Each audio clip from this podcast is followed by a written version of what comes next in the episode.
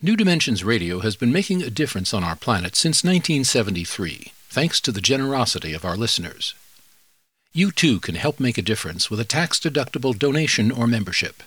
Please visit our website, newdimensions.org, and just click the donate button. We at New Dimensions thank you for your support.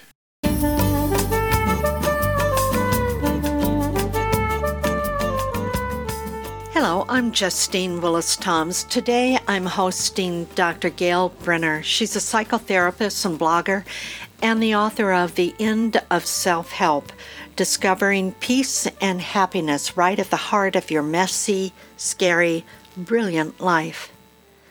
Gail, welcome to the New Dimensions Cafe. Thank you so much. Thrilled to be here. I'm thrilled to have you. You suggest that our search to fix what we believe are our inadequacies and failings will not bring us happiness or peace that we're truly seeking. So, how may we discover our inherent potential for happiness?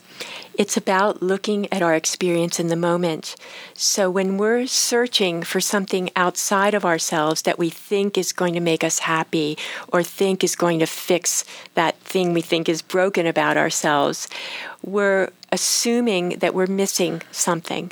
And that is actually not the case. So in the moment when we're searching, we don't have a very happy moment. We're feeling inadequate. We're feeling like something is not okay. And that's the moment where we feel like we're lacking something.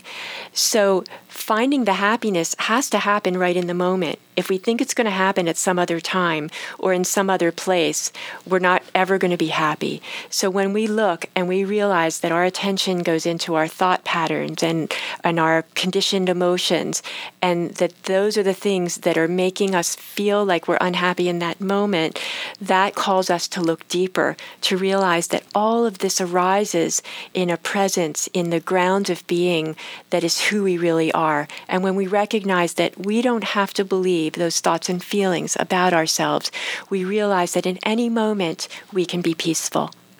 Okay, let me get practical here. Yeah. So let's take a self help concept such as um, the law of attraction. So they're saying, you know, our thoughts create our reality. Mm-hmm. And so, therefore, we need to change our thoughts. We need to replace them, you know, our negative thoughts with something positive, and that will then improve our lives. Mm-hmm. So, what would you have to say about that? My understanding and my experience is that we don't need to change our thoughts into something more positive. We can realize that our attention is going into thoughts that are negative and limiting and maybe even depressing or anxious thoughts, and that that is what's making us feel not so great about our reality. But in any moment, we can move our attention away from those thoughts. It goes from doing to being, from searching for happiness to actually living it right now in this very moment. The thoughts aren't a problem, it's when we believe the content of the thoughts. And in any moment, we can let that float across like clouds in the sky, and we realize that we're here and we're present and we're whole. So, what I'm hearing is that it's to let go of the efforting. You're still saying, okay, we can turn our attention from that negative thought. The attention goes into itself. It doesn't go to some other thought, some better thought, or some positive thought. The attention stops going out into that thought and it just returns to itself. So attention pays attention to itself. Attention rests in itself. And it sounds like it could be passive, but what happens then is you touch into this aliveness that's here, that unfolds, that allows life to emerge so beautifully. And we're in that reality and not living as if these negative and limiting thoughts were true. I want to try and find an example of one of those thoughts. Many people have self critical thoughts. Definitely. Yeah, so that might be something that your listeners can identify with. So there's often this tape running through about self criticism, and everybody's version is different. Some of that language is quite harsh about how we think and feel about ourselves. One would say we would never speak to another as harshly as we speak to ourselves inside our own head. That's right. And that thought pattern becomes habitual and it and then it becomes an identity. You believe that that's who you are, that one that's less than or incapable or not one to have one's dreams fulfilled. And you believe that that's who you are and that's very painful and very limiting. But these are only thoughts. I don't want to say no, just mm-hmm. just right there. Yes. Now, if we were doing the law of attraction, then we do affirmations like "I am capable," "I am," and we figure out different ones that feel good for us and that we can believe in it only works if you actually believe it. And you know, I think you take someone who's quite self-critical and you have them try to believe affirmations that it, it's not it doesn't feel real.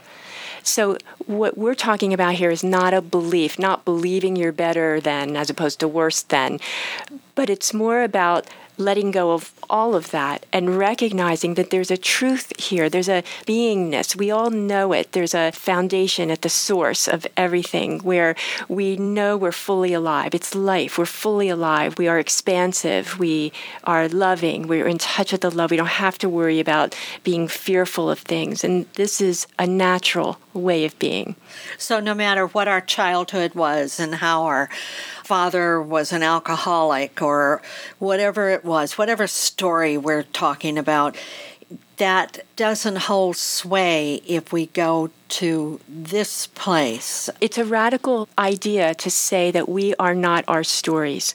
We think we are our stories. And these are what cause suffering in our lives. And when we consider that maybe that is not who I am. That's the dawn of the possibility of realizing that you can be happy right in this moment. Maybe you don't have to define yourself by that story. And I encourage people to try it out. What if you don't define yourself by your story? Just allowing things to unfold is a very relaxing way of being. So, one of the things that we would need to do is to notice our thoughts. Yeah. I mean, that's like a key ingredient here because many of them, we're unconscious of them.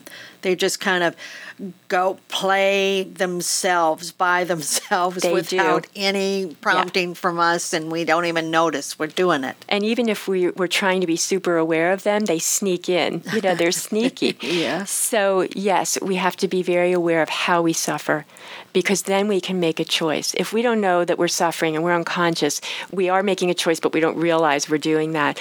But when that suffering becomes very palpable and we're, very aware of it and alert to it, we can make a choice. I don't want to go into that negative thought pattern again, and I don't need it. That's the other thing. We think we need these identities. What am I if I'm not this self critical being who feels inadequate? And I would say, test it out. That's a good question. Who are you if you're not that? You know, you, you, and you'll find that you're fully alive. So you're saying suffering takes quite a bit of effort. It does we have to keep these stories going and it takes yeah. effort it might feel in the beginning like it takes effort to not believe the stories and, yeah. and there's a certain reality to that but this effortlessness eventually comes where we don't have to believe these stories and we create them and we create them over and over and we we live in them and we contract in them and it's a difficult way of being and it doesn't have to be how did you gail find those stories that you were telling yourself, those habitual stories that were attached to habits of thought? I first had to know to look. And I, even though I'm a therapist, I was in therapy for a long time 15 years.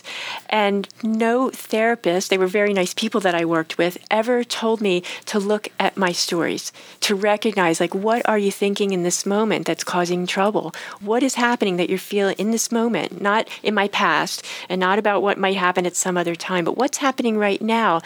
No one ever guided me to look at my direct experience in the moment. And this is revolutionary, where you're not just buying into the stories from the past, you're looking at right now in this moment. It's about the moment.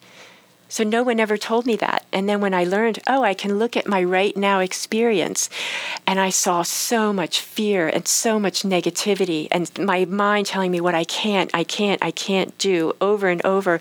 There was so much of that. I was shocked. I didn't realize that all of that was going on until I looked at my in the moment experience. So many therapies really take us on a journey of all those stories and why you're feeling this way or why you're feeling that way because of this that happened in your childhood. Yes. So you even go deeper into the story, it That's seems to me, absolutely. And it's trying to move the puzzle pieces around to create a better story or to somehow come to some resolution, but within the story. And as a therapist, what I've found is that that essentially, in the end, does not work. You might have to work with people's stories for some time, but until people can realize where their attention is going in the moment and make a different choice, they're going to continue to suffer. There are new therapies that, like cognitive behavioral, is beginning in the direction, and there are mindfulness therapies now that are, you know, much more useful to people because they point you to your experience in the moment. Because this is where you can be happy. This is where you're suffering, and this is where you can find the freedom from your suffering. So you're saying it's really a presence of being in the now, right here. Realizing that you don't have to put your attention into that negative content. You don't have to let these difficult feelings be the driver in your life there's an option, and that option is to be still, to let it go, to stop, to take a breath, to not go into all those patterns and let them just run and run and run, but to just stop. It's like a train going by the station. You don't have to get on. You can just stay there, watch it go, and you can just be there and be peaceful. Stop, look, and listen. Yeah. The stopping is so essential. yeah. Yeah. And we can be wise then. You stop, you look, you listen, then you're making a choice. You're not letting unconsciousness just take over. Exactly, exactly. Well, I want to thank you so much, Gail, for being with us on the New Dimensions Cafe. My pleasure. Thank you. I've been speaking with Dr. Gail Brenner. She's the author of The End of Self Help Discovering Peace and Happiness Right at the Heart of Your Messy, Scary, Brilliant Life. And if you want to know more about the work of Gail Brenner and her blog, you can go to her website, gailbrenner.com. And she spells her name Gail, G A I L, Brenner, B R E N N E R. Dot com. Or you can get there through the New Dimensions website, I'm Justine Willis Toms. Thank you so much for joining us on the New Dimensions Cafe, and I invite you, please do join us again. You've been listening to the New Dimensions Cafe. This series of shorter interviews features many of the remarkable guests also featured on our internationally syndicated one hour New Dimensions radio series. To access more than a thousand hours of programs, to subscribe to our newsletters, or to become a member, please visit us at newdimensions.org.